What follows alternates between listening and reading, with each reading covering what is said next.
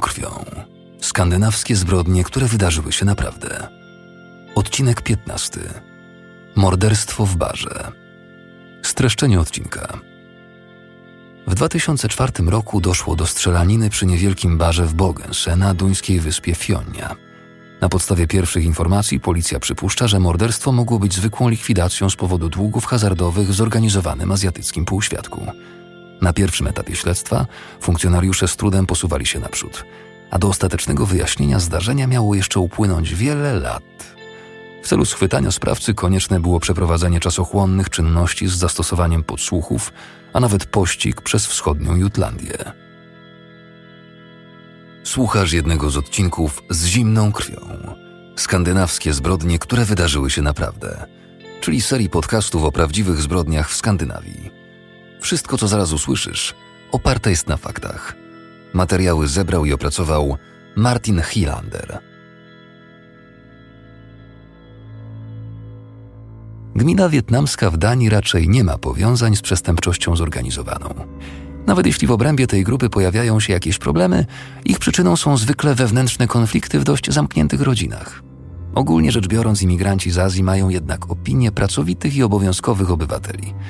W Danii bardzo często pracują w gastronomii, przyczyniając się do zróżnicowania krajobrazu kulinarnego w kraju. Wydaje się jednak, że wielu Azjatów, zarówno Chińczyków, Japończyków, Wietnamczyków, jak i przedstawicieli innych narodowości, ma jeden wspólny nauk hazard. Wszystkie jego rodzaje poker, ruletka, jednoręcy bandyci, wyścigi konne, automaty do gier, zakłady. Każdy typ w szczególny sposób pociąga znaczną część ludności azjatyckiej. Nie przeprowadzono jeszcze żadnych badań naukowych dotyczących tego, czy uzależnienie od hazardu u Azjatów występuje częściej niż w przypadku przedstawicieli pozostałych grup etnicznych. Jednak zdaniem duńskiej policji, hazard jest jedną z najpowszechniejszych przyczyn przestępstw w skądinąd spokojnym środowisku azjatyckim. W 2004 roku doszło do strzelaniny przy niewielkim barze w Bogense na duńskiej wyspie Fionia.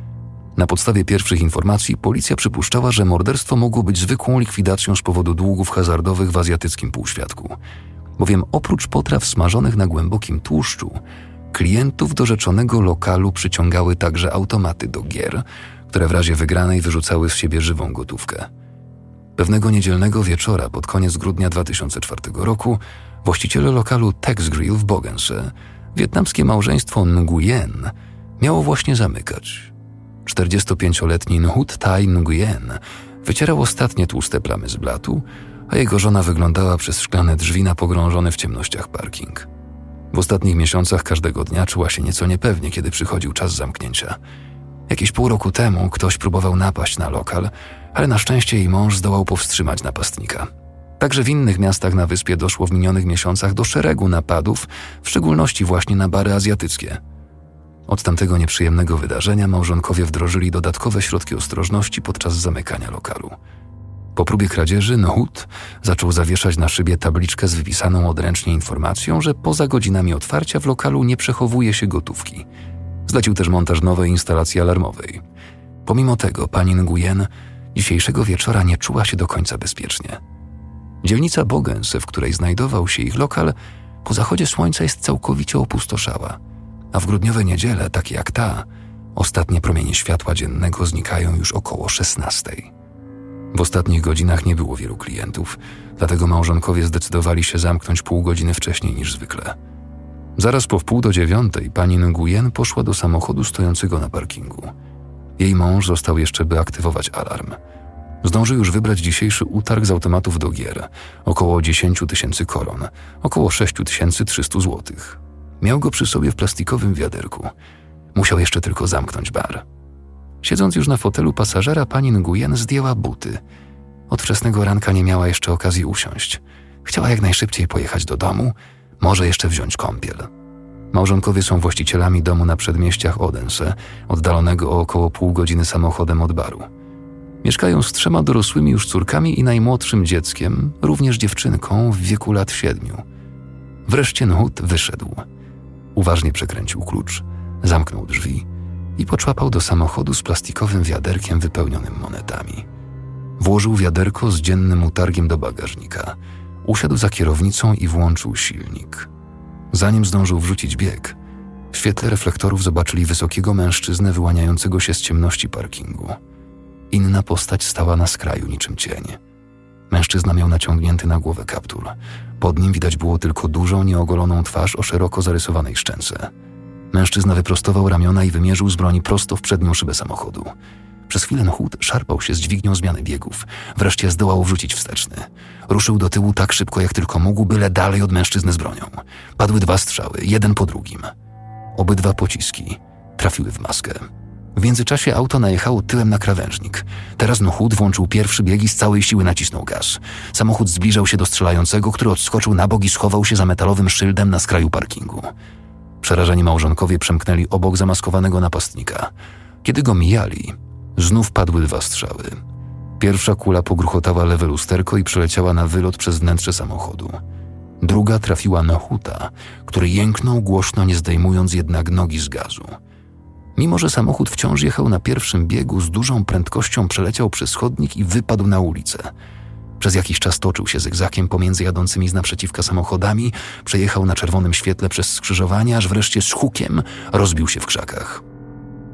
Przez kilka kolejnych sekund pani Nguyen siedziała jak sparaliżowana na siedzeniu. Jej mąż osunął się na kierownicę.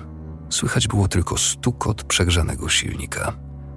Kilku kierowców, którzy ledwo zdołali uniknąć zderzenia z przemieszczającym się bezładnie samochodem, kiedy przecinał skrzyżowanie, od razu podbiegło, by udzielić pierwszej pomocy.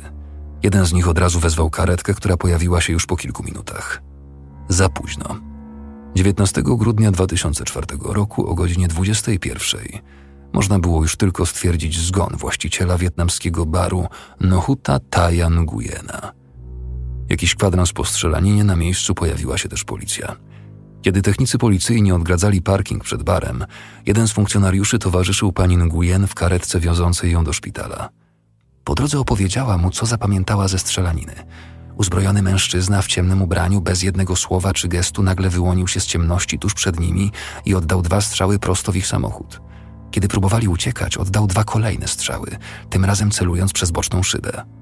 Pani Nguyen kątem oka zauważyła, że w tym samym czasie na skraju parkingu znajdowała się jeszcze jedna osoba w ciemnym ubraniu, ale nie była w stanie powiedzieć nic więcej. Jej opis strzelającego nie zawierał zbyt wielu szczegółów. Przez naciągnięty na głowę kaptur trudno było cokolwiek dostrzec. Ale napastnik przypominał jej psa z kreskówki Tom i Jerry. Barczysty łajdak z wysuniętą do przodu dolną szczęką, wąskimi oczami i brodą niczym u morsa. Żaden motyw zabójstwa nie przychodził pani Nguyen do głowy. Raczej nie mógł to być napad rabunkowy, bo kto popełniałby morderstwo dla wiaderka monet? Funkcjonariusz w karetce przyznał jej rację. Strzelanina przypominała raczej likwidację. Uzbrojony mężczyzna nie powiedział ani słowa, tylko po prostu oddał dwa strzały. Celował przy tym prosto w samochód. Jak się później okazało, jeden z pocisków utknął w przedniej szybie, co mogłoby wskazywać, że bynajmniej nie był to strzał ostrzegawczy. Kolejne dwa strzały, z których jeden okazał się śmiertelny, również były wycelowane w fotel kierowcy. Tych kilka wskazówek kazało przypuszczać, że na Nhuta Tajan Gujena dokonano zamachu. Ale co z motywem? Na miejscu zdarzenia technicy kryminalistyki intensywnie poszukiwali wskazówek. Wezwano też psy, którym polecono szukać tropów w tym kierunku, w którym zgodnie z zeznaniami świadków mieli uciekać sprawcy. Ślad prowadził przez osiedla mieszkalne, by zakończyć się gwałtownie koło krawężnika przy Odensewej, mniej więcej pół kilometra dalej. Potem psy nie były w stanie podjąć tropu w żadnym kierunku. To z kolei kazało przypuszczać, że w tym miejscu sprawcy wsiedli do samochodu i odjechali. Na parkingu, na którym doszło do strzelaniny, policja znalazła trzy łuski po nabojach od pistoletu, kaliber 9 mm. Na asfalcie i chodniku znajdowały się ślady opon samochodu Nugujena, a także odłamki szkła ze stłuczonych szyb pojazdu.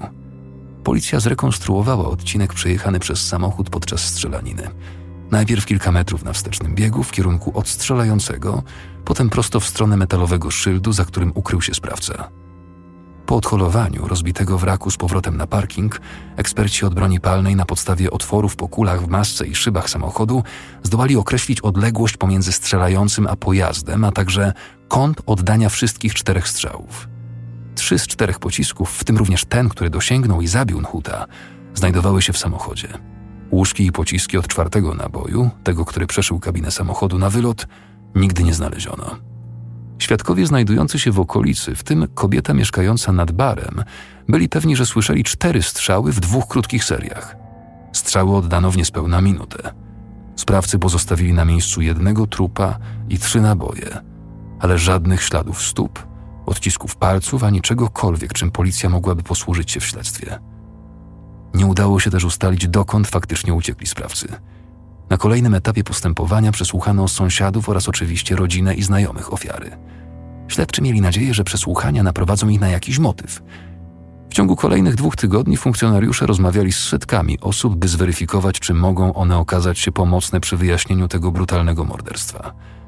Niektóre z tych osób zostały zarejestrowane przez kamery monitoringu na kioskach i stacjach benzynowych w okolicy, co umożliwiło dotarcie do nich. Inne namierzono dzięki danym od operatorów telefonów komórkowych. Policja sprawdzała przy tym właścicieli numerów telefonów, które w momencie przestępstwa logowały się w okolicy. Do jeszcze innych potencjalnych świadków zdołano dotrzeć dzięki systemom kart kredytowych i bankomatów.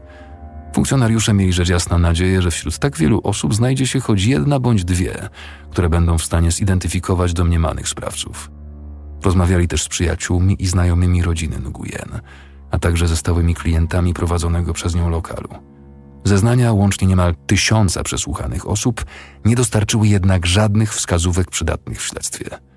Przyjaciele, znajomi i klienci opisywali ofiarę jako bardzo sympatycznego człowieka, który nie miał wrogów, problemów finansowych ani też powiązań z przestępczym półświadkiem. Wśród osób, z którymi kontaktowali się funkcjonariusze policji w ramach śledztwa, prócz klientów lokalu Tex Grill, były też osoby należące do środowiska przestępczego na Fioni, chociażby z uwagi na statystyczne prawdopodobieństwo trafienia. Policjanci nie mieli jednak nic, co wskazywałoby na ich związek z zamordowaniem Huta. Jego lokal nie był miejscem spotkań włamywaczy ani innych przestępców. Nawet znajdujące się tam automaty do gier wypłacały jedynie niewielkie kwoty. Gdyby więc rzeczywiście była to likwidacja, motyw w dalszym ciągu pozostawał nieznany. Jeśli jednak byłby to nieudany napad rabunkowy, wówczas należałoby podać w wątpliwość umiejętność oceny sytuacji przez sprawcę. Kto bowiem pokusiłby się o morderstwo dla śmiesznej kwoty 10 tysięcy koron? Przeciwko tej ostatniej hipotezie przemawia też fakt, że sprawca i jego towarzysz nie odebrali Nuhutowi pieniędzy, gdy ten niósł wiaderko do samochodu. Kiedy kilka tygodni później śledztwo utknęło w martwym punkcie, nadeszła bardzo ciekawa informacja od pewnej kobiety z Odense. Kobieta opowiedziała, że jej chłopak zwierzył się jej pewnego wieczora, że to właśnie on prowadził samochód, którym sprawcy uciekli z Odensewej. Według niego byli to młodzi imigranci, którzy podobnie jak on chodzili do technikum w Odense. Zanim jednak radiowozy wyruszyły w drogę na sygnale, śledczy starannie sprawdzili w aktach, czy ten młody mężczyzna, którego nazwisko już znali, albo któryś z jego szkolnych kolegów byli już przesłuchiwani po popełnieniu morderstwa. Nie chcieli ryzykować, że sprawcy mogliby zniknąć przed zebraniem przeciwko nim chociaż minimum dowodów.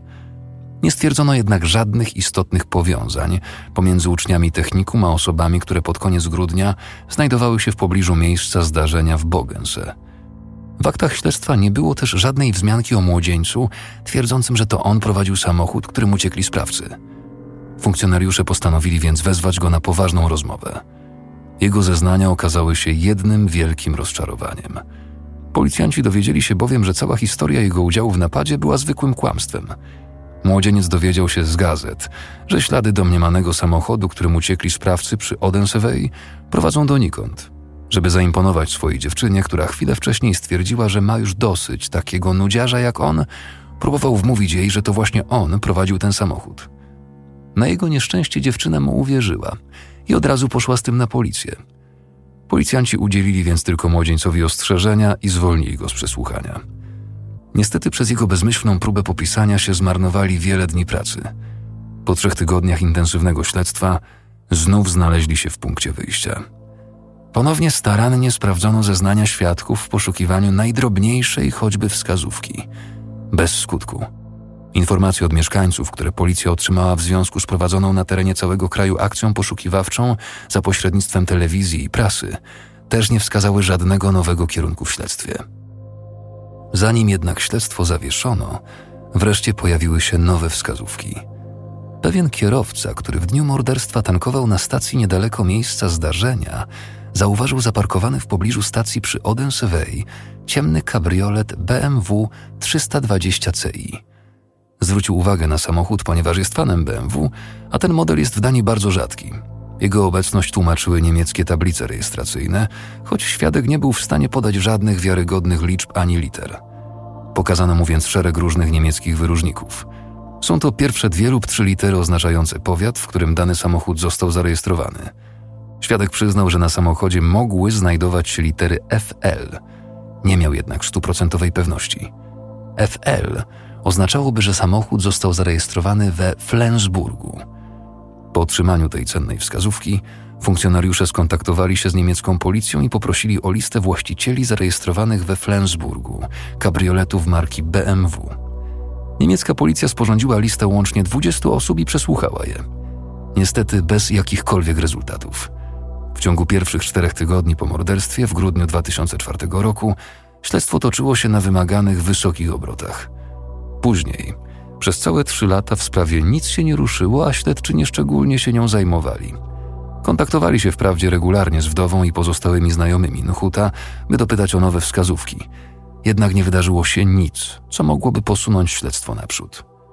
Brak motywu morderstwa w dalszym ciągu był solą w oku funkcjonariuszy Wydziału Kryminalnego.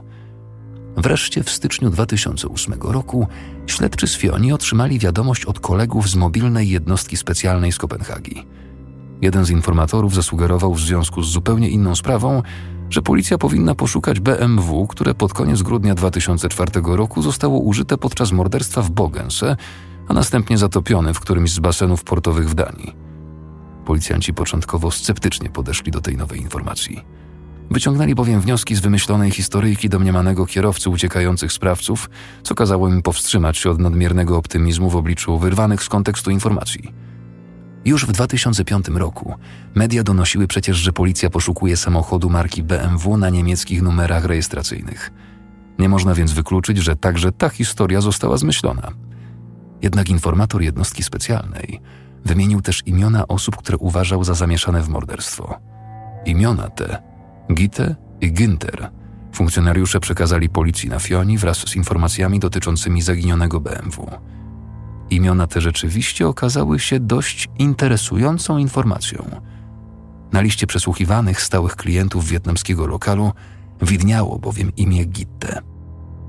Kobieta mieszkała w południowej Jutlandii, zaledwie kilka kilometrów od niemieckiej granicy. Może jednak w historii o BMW rzekomo zatopionym w porcie rzeczywiście jest ziarnko prawdy? Ale o który port mogło chodzić? Oficerowie śledczy zapytali pracowników świadczącej usługi z zakresu ratownictwa medycznego firmy Falk, czy nie mają informacji o zaginionym kabriolecie marki BMW. I to był strzał w dziesiątkę. Już w grudniu 2004 roku, zaledwie cztery dni po zamordowaniu 45-letniego Wietnamczyka, podczas czyszczenia portu w Mariagerfjord na północy Danii, z dna morskiego wydobyto kilka samochodów, a wśród nich noszący ślady szkody całkowitej kabriolet marki BMW. Wrak już dawno został zezłomowany razem z innymi zniszczonymi pojazdami. Firma zleciła jednak przede wszystkim na potrzeby zakładu ubezpieczeń odnotowanie numeru nadwozia. Nasuwa się tutaj pytanie, dlaczego policjanci nie podążyli tym tropem już w grudniu 2004 roku? Odpowiedź jest dość prosta.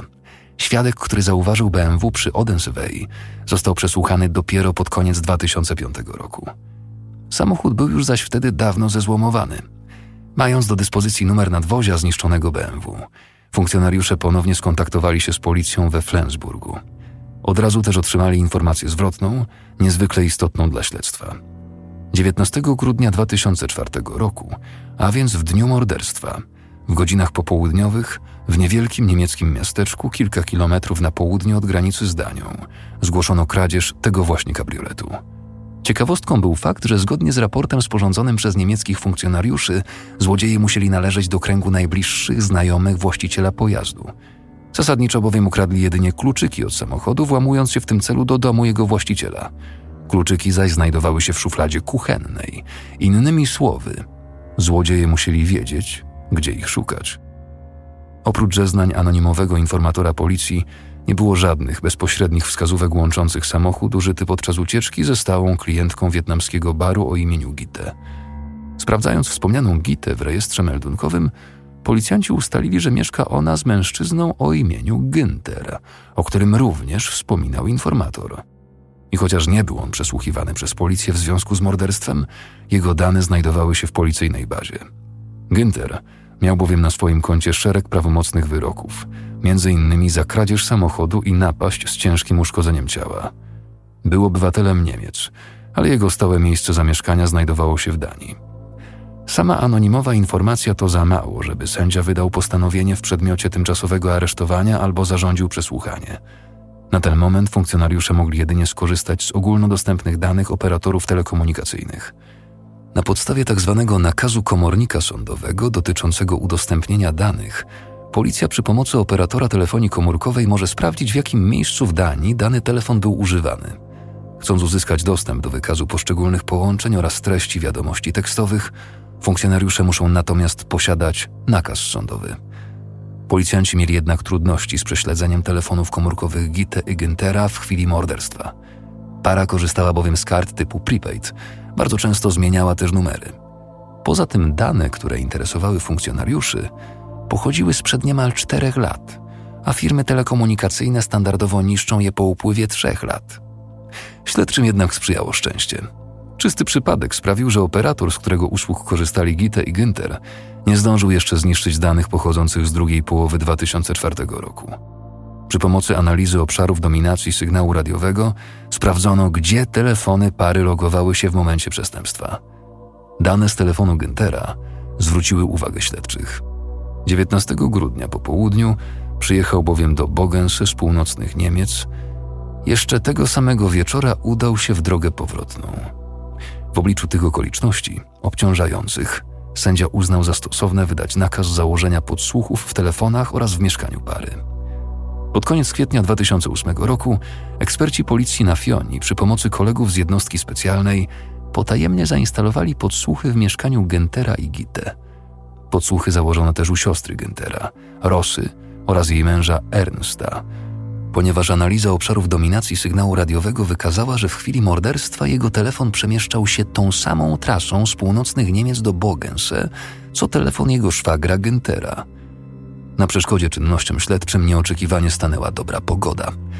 Niedługo po tym, jak funkcjonariusze w nieoznakowanym radiowozie zajęli stanowisko w pobliżu mieszkania Güntera i nałożyli słuchawki, obie rodziny opuściły swoje mieszkania. Żaden z mężczyzn nie miał stałej pracy – Mogli więc swobodnie korzystać z ciepłej wiosennej aury. 1 maja Günther, Gitte, Ernst i Rosa udali się na pole kempingowe w północnych Niemczech, gdzie zakwaterowali się w przyczepie. W tak krótkim czasie policja nie zdołała założyć nowych podsłuchów. Z punktu widzenia śledztwa, lato na Fioni wlokło się dla funkcjonariuszy w nieskończoność.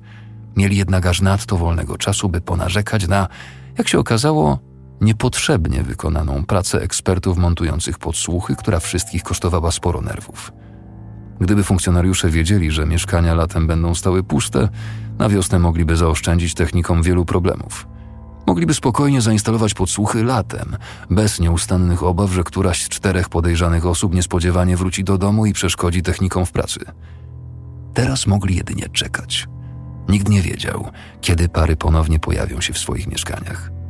Wróciły nareszcie na początku września po czterech miesiącach urlopu. Aby nieco podkręcić śledztwo, policjanci zlecili opublikowanie w prasie informacji o odnalezieniu niemieckiego BMW oraz o przypuszczeniach policji, że samochód może mieć związek z zabójstwem właściciela wietnamskiego baru w 2004 roku. Wiadomość tę podała również telewizja. Zadbano także o to, żeby prasa regionalna podała informacje o miejscu zamieszkania Güntera – Policjanci mieli nadzieję, że w ten sposób sprowokują sprawców do działania. I rzeczywiście, ta taktyka okazała się skuteczna. Po opublikowaniu tych informacji, Günther wpadł w panikę i przez kilka dni nie potrafił rozmawiać praktycznie o niczym innym, ani przez telefon, ani w domu z Widy. Technicy policyjni musieli już tylko nacisnąć przycisk nagrywania.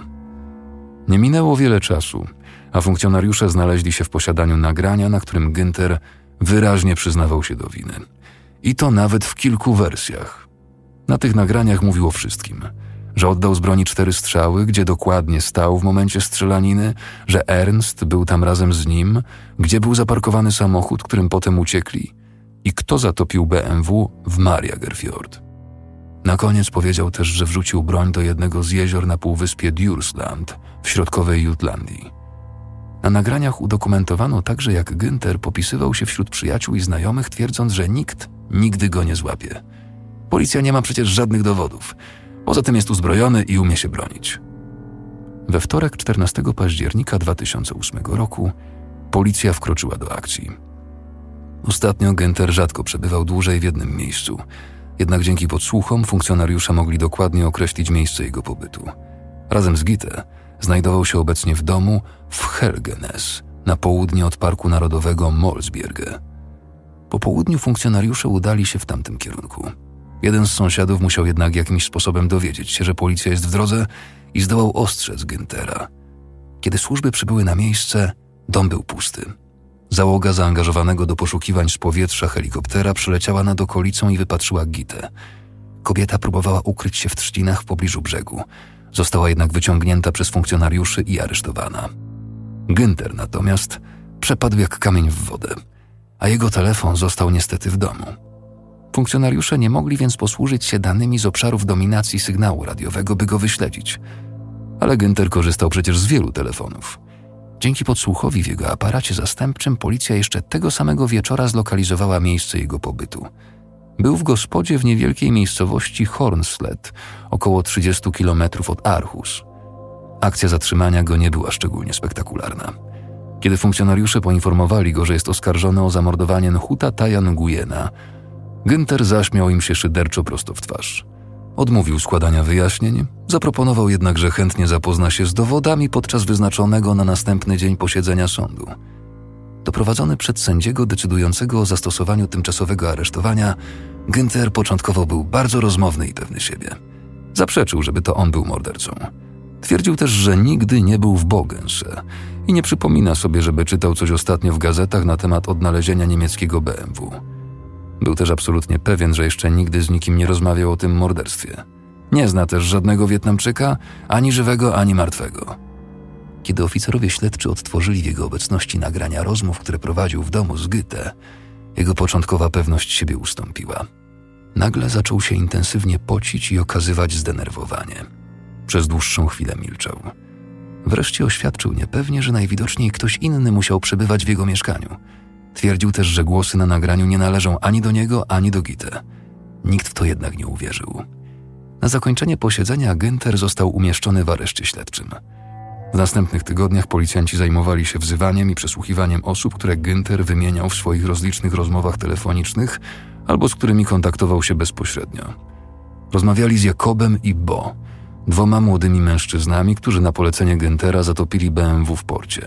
Rozmawiali również z innym mężczyzną o imieniu Erik, który pomógł Günterowi pozbyć się broni. Na podstawie zeznań Erika funkcjonariusze duńskiej obrony cywilnej zlokalizowali i wydobyli pistolet Zig Sauer kaliber 9 mm wraz z amunicją z niewielkiego stawu dla kaczek na półwyspie Dursland. Ostatnią osobą uczestniczącą w przestępstwie, która musiała jeszcze wpaść w ręce policji, był szwagier Güntera, Ernst. Mężczyzna mieszkał w Niemczech dlatego zatrzymanie go przez duńską policję nie wchodziło w grę. Dzięki podsłuchowi w telefonie Rosy, siostry Gite, funkcjonariusze wiedzieli jednak, że niemiecko-duńskie małżeństwo w najbliższy weekend planuje wycieczkę do Romo.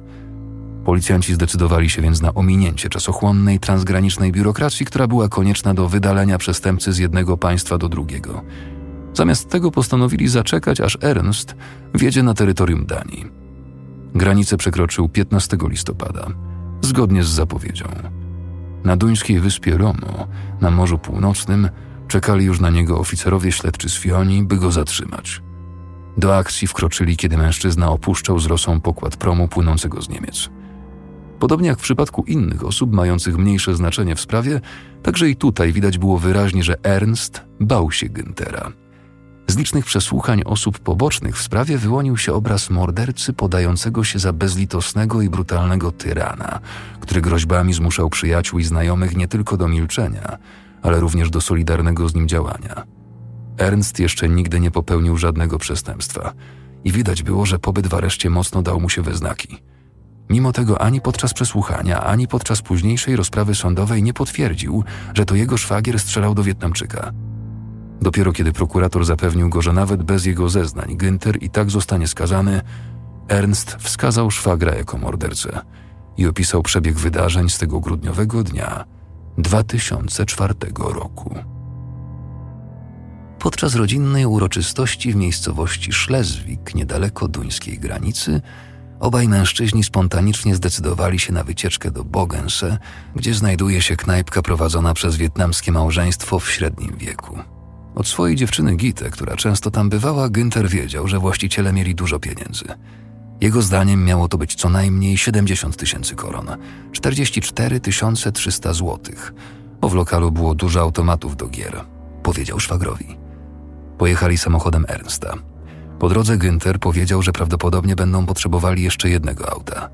Dlatego włamał się do domu swoich znajomych w Niemczech i ukradł im z kuchni kluczyki do samochodu, po czym odjechał zaparkowanym przed domem BMW. Razem przekroczyli granicę z Danią i mostem Lille-Belstbroen skierowali się dalej do Bogense. Potem obserwowali lokal z parkingu. Wiedzieli, że w niedzielę właściciele zwykle zamykają o dziewiątej. Jednak kiedy niespodziewanie Wietnamczycy zamknęli lokal wcześniej, Günther nie był na to przygotowany. Zanim wreszcie wybiegł z kryjówki, żeby odebrać małżeństwu Nguyen ich dzienny utarg, oboje zdążyli już wsiąść do samochodu – Zgodnie z zeznaniami szwagra, Günther nie jest typem człowieka, który jakąkolwiek sprawę załatwia połowicznie. W końcu przecież przyjechali specjalnie aż do Bogense. Zaplanowany napad musiał więc zostać przeprowadzony. Tym samym obalona została pierwotna teoria policjantów, którzy brali pod uwagę możliwość likwidacji w wyniku konfliktów pomiędzy członkami azjatyckiego klanu. Nuhut Tai Nguyen zginął z powodu plastikowego wiaderka pełnego drobnych.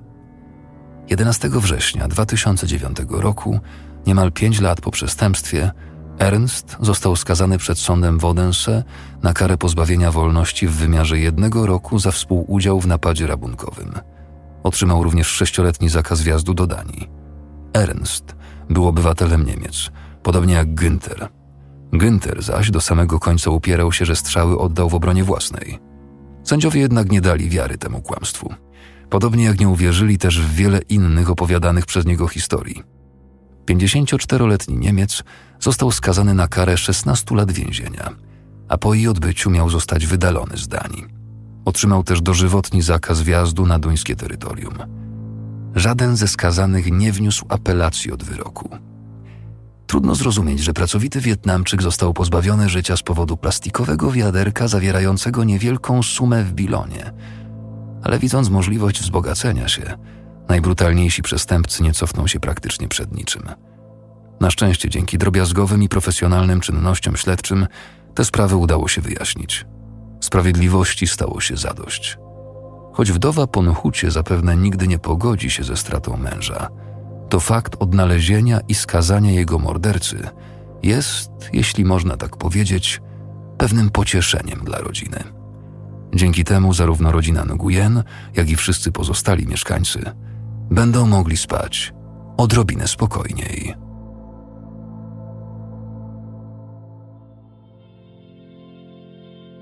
Wersja polska, tłumaczenie i realizacja nagrań Roboto Sound. Czytał Filip Kosior.